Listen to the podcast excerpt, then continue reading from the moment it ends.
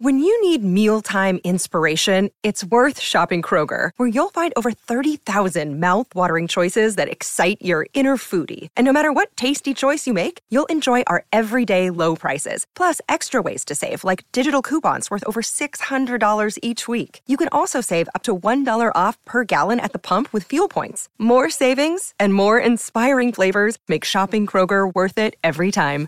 Kroger, fresh for everyone. Fuel restrictions apply. Hey, it's Ryan Reynolds, and I'm here with Keith, co star of my upcoming film, If, only in theaters, May 17th. Do you want to tell people the big news? All right, I'll do it. Sign up now and you'll get unlimited for $15 a month in six months of Paramount Plus Essential Plan on us. Mintmobile.com slash switch. Upfront payment of $45 equivalent to $15 per month. Unlimited over 40 gigabytes per month. Face lower speeds. Videos at 480p. Active Mint customers by 531.24 get six months of Paramount Plus Essential Plan. Auto renews after six months. Offer ends May 31st, 2024. Separate Paramount Plus registration required. Terms and conditions apply if rated PG.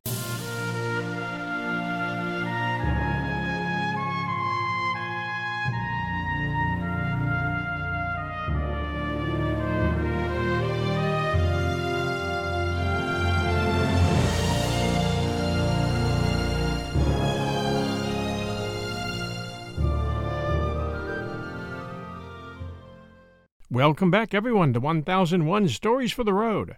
Before we begin a full length novel, I wanted to add a couple of special stories that I've come across in the past few months. One of my favorite authors was outdoorsman and sportsman Zane Grey.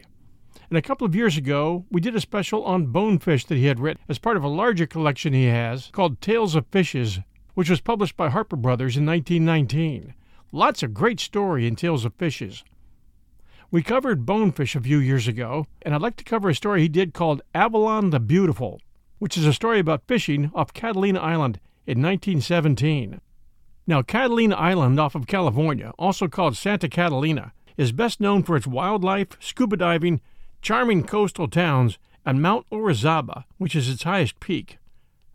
There's two main resort towns on that island the more rustic town of Two Harbors and the quaint and historic town of Avalon and it's to Avalon the Beautiful that Zane Grey is going to take us on a fishing trip of a lifetime, and with a powerful message of conservation. And now, Tales of Fishes, Chapter 14 Avalon the Beautiful by Zane Grey. If you are a fisherman and aspire to the study or conquest of the big game of the sea, go to Catalina Island once before it is too late.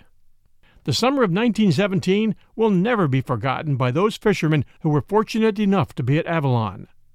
Early in June, even in May, there were indications that the first record season in many years might be expected. Barracuda and white sea bass showed up in great schools. The ocean appeared to be full of albacore. Yellowtail began to strike all along the island shores and even in the Bay of Avalon. Almost every day in July, sight of broadbill swordfish was reported, sometimes as many as ten in a day. In August, the bluefin tuna surged in, school after school, in vast numbers, and in September returned the marlin, or round-billed swordfish, that royal purple swashbuckler of the Pacific. This extraordinary run of fish appeared like old times to the boatmen and natives who could look back over many Catalina years. The cause, of course, was a favorable season when the sardines and anchovies came to the island in incalculable numbers. Acres and acres of these little bait fish drifted helplessly to and fro, back and forth with the tides, from Seal Rocks to the West End. These schools were not broken up until the advent of the voracious tuna, and when they arrived, the ocean soon seemed littered with small, amber colored patches, each of which was a densely packed mass of sardines or anchovies drifting with the current. It has not yet been established that swordfish feed on these schools, but the swordfish were there in abundance, at any rate, and it was reasonable to suppose that some of the fish they feed on were in pursuit of the anchovies. Albacore feeding on the surface raise a thin, low, white line of water, or multitudes of slight, broken splashes.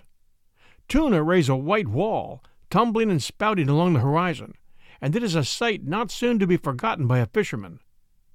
Near at hand, a big school of feeding tuna is a thrilling spectacle. They move swiftly, breaking water as they smash after the little fish, and the roar can be heard quite a distance. The wall of white water seems full of millions of tiny, glinting fish, leaping frantically from the savage tuna. And when the sunlight shines golden through this wall of white spray, and the great bronze and silver and blue tuna gleam for an instant, the effect is singularly exciting and beautiful. All through August and much of September, these schools of tuna, thousands of them, ranted up and down the coast of Catalina, thinning out the amber patches of anchovies and affording the most magnificent sport to anglers. These tuna may return next year, and then again they may not return for ten years. Some time again they will swing round the circle or drift with the currents, in that mysterious and inscrutable nature of the ocean. And if a fisherman can pick out the year or have the obsession to go back season after season, he will some day see these wonderful schools again. But as for the other fish, swordfish, white sea bass, yellowtail, and albacore, their doom has been spelled, and soon they will be no more. That is why I say to fishermen, if they want to learn something about these incomparable fish, they must go soon to Catalina before it's too late. The Japanese, the Austrians, the round haul nets, the canneries, and the fertilizer plants, that is to say, foreigners and markets, greed and war, have cast their dark shadow over beautiful Avalon. The intelligent, far seeing boatmen all see it.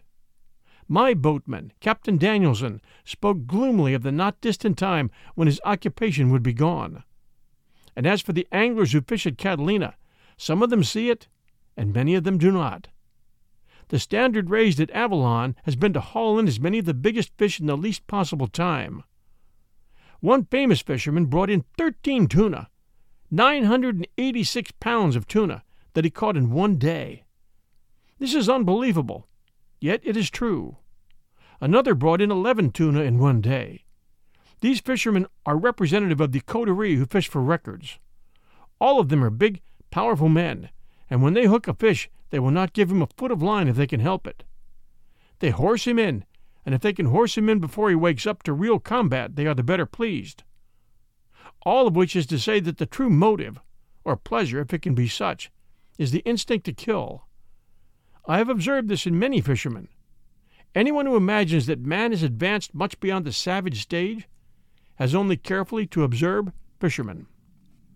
I have demonstrated the practicability of letting marlin swordfish go after they were beaten, but almost all of the boatmen will not do it. The greater number of swordfish weigh under 200 pounds, and when exhausted and pulled up to the boat, they can be freed by cutting the wire leader close to the hook. Probably all these fish will live. A fisherman will have his fun seeing and photographing the wonderful leaps and conquering the fish and when all this is over, it would be sportsmanlike to let him go.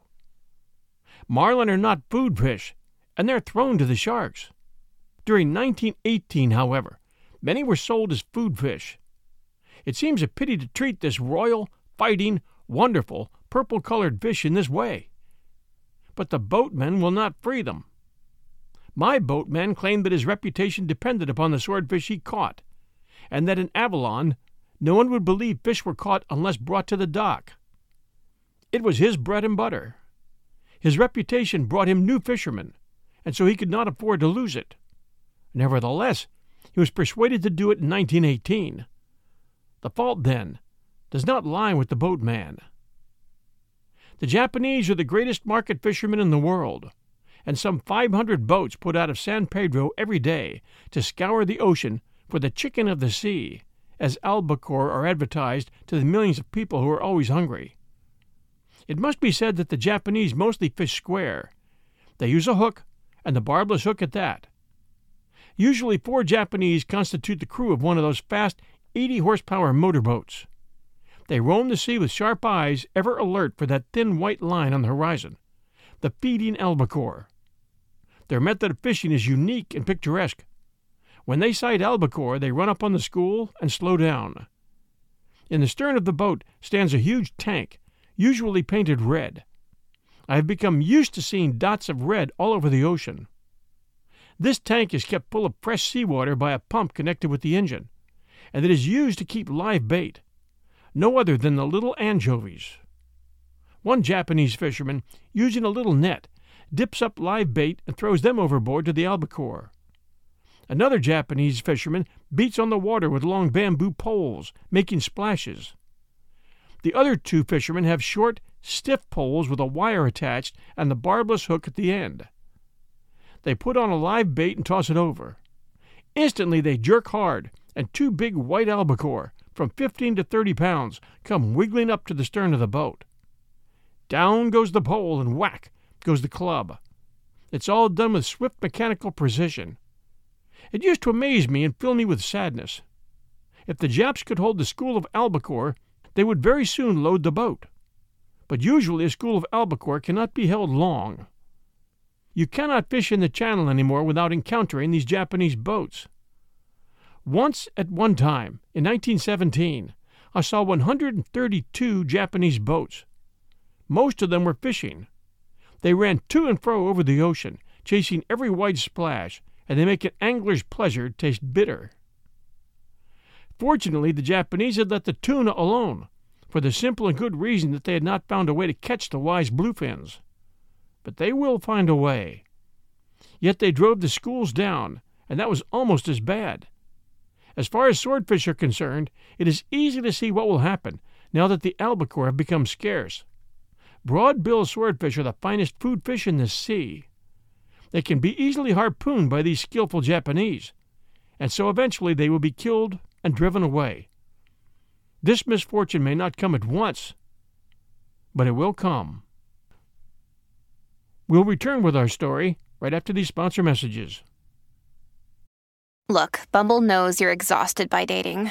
All the must not take yourself too seriously and 6 1 since that matters. And what do I even say other than hey? well, that's why they're introducing an all new Bumble with exciting features to make compatibility easier, starting the chat better, and dating safer.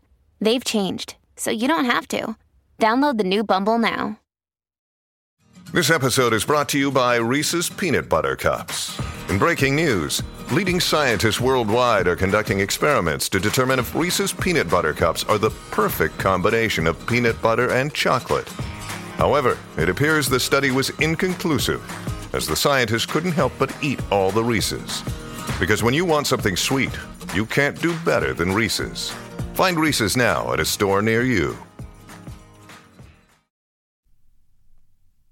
And now back to Zane Grey's Avalon. In this connection, it is interesting to note that I tried to photograph one of the Austrian crews in action, but Captain Dan would not let me get near enough to take a picture. There is bad blood between Avalon boatmen and these foreign market fishermen. Shots had been exchanged more than once. Captain Dan kept a rifle on board. This news sort of stirred me, and I said, Run close to that bunch, Cap. Maybe they'll take a peg at me but he refused to comply, and I lost a chance to serve my country. The Japanese, however, are square fishermen, mostly, and I rather admire those albacore chasers who at least give the fish a chance. Some of them use nets, and against them and the Austrian round haul netters I am exceedingly bitter. These round haul nets, some of them, must be a mile long, and they sink 200 feet in the water. What chance has a school of fish against that? They surround a school, and there's no escape. Clemente Island, the sister island to Catalina, was once a paradise for fish, especially the beautiful gamey yellowtail. But there are no more fish there, except marlin swordfish in August and September. The great boiling schools of yellowtail are gone. Clemente Island has no three mile law protecting it, as has Catalina. But that Catalina law has become a farce. It is violated often in broad daylight, and probably all night long. One Austrian round haul netter took seven tons of white sea bass in one haul. Seven tons! Did you ever look at a white sea bass? He's the most beautiful of bass, slender, graceful, thoroughbred, exquisitely colored like a paling opal, and a fighter if there ever was one. What becomes of those seven tons of white sea bass and all the other tons and tons of yellowtail and albacore? That is a question. It needs to be answered. During the year 1917, one heard many things. The fish canneries were working day and night, and every can of fish, the whole output has been bought by the government for the soldiers. That's fine. We're a nation at war. Our soldiers must be properly fed, and so must our allies. If it takes all the fish in the sea and all the meat on the land, we must and will win this war. But real patriotism is one thing, and misstatement is another. If there were not so much deceit and greed in connection with this war, it would be easier to stomach. As a matter of cold fact, that roundhaul netter's seven tons of beautiful white sea bass did not go into cans for our good soldiers or for our fighting allies. Those seven tons of splendid white sea bass went into the fertilizer plant, where many and many a ton had gone before. It is not hard to comprehend. When they work for the fertilizer plants, they do not need ice. They do not need to hurry to the port to save spoiling. They can stay out till the boat is packed full. So often a greater part of the magnificent schools of white sea bass, albacore, and yellowtail, splendid food fish, go into the fertilizer plants to make a few foreign born hogs rich. Hundreds of aliens, many of them hostile to the United States, are making big money, which is then sent abroad. I believe that the great kelp beds round Catalina are the spawning grounds of these fish in question. And not only a spawning ground, but what is more important, a feeding ground. And now the kelp beds are being exploited. The government needs potash. Formerly, our supply of potash came from Germany. But now that we're not on amiable terms with those nice, gentle Germans, we cannot get any potash. Hence the great, huge kelp cutters that you hear cut only the tops of the kelp beds. Six feet, they say, and it all grows up again quickly, they say. But in my opinion, the once vast, heaving, wonderful beds of kelp along the Clemente and Catalina shores have been cut too deeply, and they will die. Some of my predictions here, made in 1917, were verified in 1918. A few scattered schools of albacore appeared in the channel in July, but these were soon caught or chased away by the market boats. Albacore fishing was poor in other localities up and down the coast. Many of the Japanese fishermen sold their boats and sought other industries. It was a fact, and a great pleasure, that an angler could go out for tuna without encountering a single market boat on the sea. Maybe the albacore did not come this year. Maybe they were mostly all caught. Maybe they were growing shyer of boats. At any event, they were scarce, and the reason seems easy to see. It was significant that the broad-bill swordfish did not return to Avalon in 1918 as in former years. I saw only one in two months roaming the ocean. A few were seen. Not one was caught during my stay on the island. Many boatmen and anglers believe that the broadbills followed the albacore. It seems safe to predict that when the albacore cease to come to Catalina, there will not be any fishing for the great flat-sworded Xiphias. The worst that came to pass in 1918, from an angler's viewpoint, was that the market fishermen found a way to net the bluefin tuna, both large and small. All I could learn was that the nets were lengthened and deepened. The Japs got into the great schools of large tuna which appeared off Anacapa Island and netted tons and tons of hundred pound tuna. These schools drifted on down the middle of the Clemente Channel, and I was the lucky fellow who happened to get among them for one memorable day. Take it all in all, my gloomy prophecies of other years were substantiated in 1918, especially in regard to the devastated kelp beds. But there have been a few silver rifts in the black cloud, and it seems well to end this book with mention of brighter things. All fish brought into Avalon in 1918 were sold for food. We inaugurated the releasing of small marlin swordfish. There was a great increase in the interest taken in the use of light tackle. We owe the latter stride toward conservation and sportsmanship to Mr. James Jump and to Lone Angler and to President Cox of the Tuna Club. I had not been entirely in sympathy with their feats of taking marlin swordfish and tuna on light tackle. My objections to the use of too light tackle have been cited before in this book. Many fish break away on the nine thread. I know this because I've tried it out. Fifteen of those small tuna, one after another, broke my line on the first rush, but I believe that was my lack of skill with the handling of the rod in the boat. As for marlin, I've always known that I could take some of those round bill swordfish on light tackle. But likewise, there have been some that could not have been taken so, and these are the swordfish I have fished for. Nevertheless, I certainly do not want to detract from Jump's achievements. As I will show, they have been remarkable, and they have attracted wide attention to the possibilities of light tackle. Thus, Mr. Jump has done conservative angling inestimable good, as well as placed himself in a class alone. The use of light tackle by experts for big game fish of the sea has come to be an established practice in American angling. A few years ago, when sport with light tackle was exceptional, it required courage to flaunt its use in the faces of fishermen of experience and established reputation.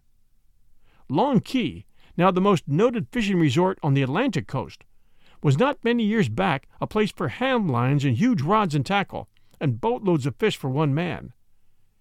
It has become a resort for gentlemen anglers, and its sportsman club claims such experts and fine exponents of angling as Heilner, Lester, Cassiard, Crowninshield, Coniall, the Chutes, and others, who can safely be trusted to advance the standard.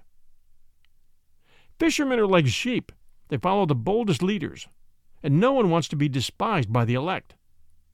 Long Key, with its isolation, yet easy accession, its beauty and charm, its loneliness and quiet, its big game fish, will become the mecca of high class light tackle anglers, who will in time answer for the ethics and sportsmanship of the whole Atlantic seaboard. On the Pacific side, the light tackle advocates have had a different road to hoe. With nothing but keen, fair, honest, and splendid zealousness, Mr. James Jump has pioneered this sport almost single handed against the heavy tackle record holder who until recently dominated the tuna club and the boatman and the fishing at Avalon. To my shame and regret, I confess that it took me three years to recognize Jump's bigness as an angler and his tenacity as a fighter. But I shall make amends. It seems when I fished, I was steeped in dreams of the sea and the beauty of the lonely islands. I am not in Jump's class as a fisherman, nor in lone anglers either. They stand by themselves, but I can write about them and so inspire others. Jump set out in 1914 to catch swordfish on light tackle, and incidentally tuna under 100 pounds. He was ridiculed, scorned, scoffed at, made a butt of by this particular heavy tackle angler, and cordially hated for his ambitions. Most anglers and boatmen repudiated his claims and looked askance at him. Personally, I believe Jump might catch some swordfish or tuna on light tackle, but only one out of many, and that one not the fighting kind. But I was wrong. It was Lone Angler who first drew my attention to Jump's achievements and possibilities. President Cox was alive to them also, and he has rebuilt and rejuvenated the Tuna Club on the splendid standards set by its founder, Dr. Charles Frederick Holder and with infinite patience and tact and labor, and love of fine angling and good fellowship, he has put down that small but mighty clique who threatened the ruin of sport at Fair Avalon. This has not been public news, but it ought to be, and shall be, public news. The malignant attack recently made upon Mr. Jump's catches of marlin swordfish on light tackle was uncalled for and utterly false. It was an obvious and jealous attempt to belittle, discredit, and dishonor one of the finest gentlemen sportsmen who ever worked for the good of the game. I know, and I will swear, that Jump's capture of the 314 pound marlin on light tackle in 28 minutes was absolutely as honest as it was skillful, as sportsmanlike as it was wonderful. A number of well known sportsmen watched him take this marlin. Yet his enemies slandered him, accused him of using ropes, and heaven knows what else. It was vile, and the attack failed. Jump has performed the apparently impossible. Marlin swordfish hooked on light tackle can be handled by an exceedingly skillful angler. They make an indescribably spectacular, wonderful fight on the surface all the time and can be taken as quickly as on heavy tackle. Obviously, then, this becomes true of tarpon and sailfish and small tuna. What a world to conquer lies before the fine spirited angler. A few fish on light outfits magnifying all the excitement and thrills of many fish on heavy outfits. There are no arguments against this for men who have time and money. We pioneers of light tackle are out of the woods now. There was a pride in a fight against odds, a pride of silence, and a fight of example and express standards and splendid achievements. But now we have followers disciples who have learned, who have profited, who have climbed to the heights, and we are no longer alone. Hence we can scatter the news to the four winds and ask for the comradeship of kindred spirits, of men who love the sea and the stream and the gameness of a fish. The open sesame to our clan is just that love and an ambition to achieve higher things. Who fishes just to kill? At Long Key last winter, I met two self styled sportsmen. They were eager to convert me to what they claimed was the dry fly class angling of the sea. And it was to jab harpoons and spears into porpoises and manatee and sawfish and be dragged about in their boat. The height of their achievements that winter had been the harpooning of several sawfish, each of which gave birth to a little one while being fought on the harpoon. Good God! It would never do to record my utterances at the time but I record this fact only in the hope of opening the eyes of anglers. I have no axe to grind for myself. I've gone through the game, over to the fair side, and I want anglers to know. We are a nation of fishermen and riflemen. Who says the Americans cannot shoot or fight? What made that great bunch of Yankee boys turn back the Hun hordes? It was the quick eye, the steady nerve, the unquenchable spirit of the American boy, his heritage from his hunter forefathers.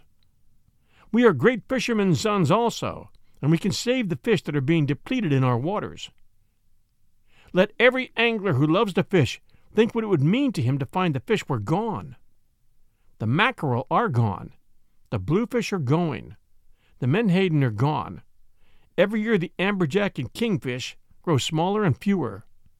We must find ways and means to save our game fish of the sea. And one of the finest and most sportsmanlike ways is to use light tackle. Happily, neither war nor business nor fish hogs can ruin the wonderful climate of Catalina Island. Nature does not cater to evil conditions. The sun and the fog, the great calm Pacific, the warm Japanese current, the pleasant winds, these all have their tasks, and they perform them faithfully to the happiness of those who linger at Catalina. Avalon the Beautiful Somehow, even the fire that destroyed half of Avalon did not greatly mar its beauty. At a distance, the bay and the grove of eucalyptus trees, the green and gold slopes, look as they always looked. Avalon has a singular charm outside of its sport of fishing. It is the most delightful and comfortable place I ever visited. The nights are cool. You sleep under blankets, even when over in Los Angeles people are suffocating with the heat. At dawn, the hills are obscured in fog, and sometimes this fog is chilly. But early or late in the morning it breaks up and rolls away. The sun shines. It is the kind of sunshine that dazzles the eye, elevates the spirit, and warms the back.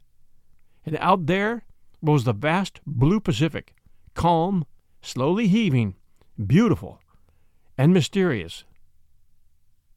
During the summer months, Avalon is gay, colorful, happy, and mirthful with its crowds of tourists and summer visitors. The one broad street runs along the beach, and I venture to say no other street in America can compare with it for lazy, idle, comfortable, pleasant, and picturesque effects. It is difficult to determine just where the beach begins and the street ends because of the strollers in bathing suits. Many a time, after a long fishing day on the water, as I was walking up the middle of the street, I've been stunned to a gasp by the startling apparition of Venus or Hebe or Little Egypt or Annette Kellerman parading nonchalantly to and fro. It seems reasonable and fair to give notice that broad-bill swordfish are not the only dangers to encounter at Avalon. I wish they had a policeman there. But the spirit of Avalon, like the climate, is something to love. It is free, careless, mirthful, wholesome, restful, and serene. The resort is democratic and indifferent and aloof, yet there's always mirth, music, and laughter.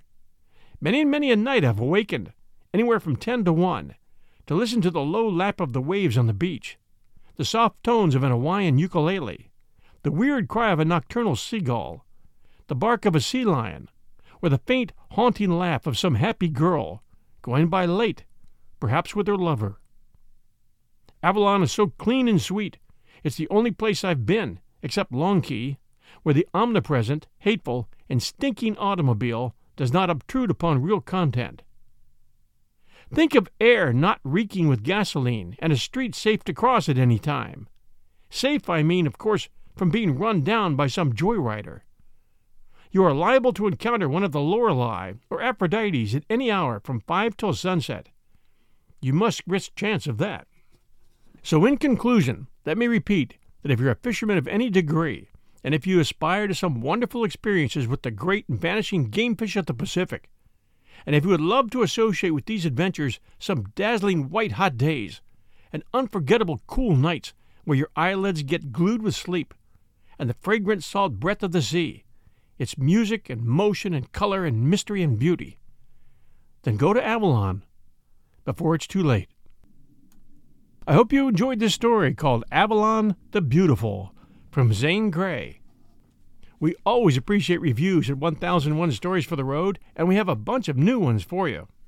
The first one, Suzette, 1001 Stories for the Road, 5 stars. Thank you for a wonderful podcast. I love to listen at bedtime. You help me sleep. Thank you. Down from Suzette 7, Apple Podcast, France. Thank you, Suzette. And this one, fantastic listen, 1001 Stories for the Road, 5 stars. I love listening to all the 1001 stories. I like the way they are read, perfect while doing chores, and I always listen while going on walks or traveling. Also, while I'm doing my uniwork. Great stuff. Please keep going. I'm a big fan. Down from Lena Caroline, Apple Podcast, Great Britain. And this one, wonderful. 1001 Stories for the Road, 5 stars. I've been listening to some other 1001 stories and finally decided to try this one. Well, I love it. The stories are amazing, and the narrator, John, has a really good voice that's really easy to listen to. I will be recommending this to everyone I know. Thank you, John. Down from Stella Stadenko, Apple Podcast, Canada. And this one, The Show, 1001 Stories for the Road, 5 stars. I'm now listening to Hounds of the Baskervilles, and I'm enjoying every bit of it. This has really surprised me, since I wasn't going to listen to it due to the fact that I've seen it on TV so often. I'm glad now that I didn't stick to that idea. Very enjoyable. Thank you so much. Love the booze with lots of chapters. A new but loyal listener. That one from CLY Apple Podcast US. Thank you all so very much for taking the time to send us the reviews. They are greatly appreciated. Thanks for joining us here at 1001 Stories for the Road. This is your host and storyteller, John Hagedorn. Stay safe, and we'll be back soon.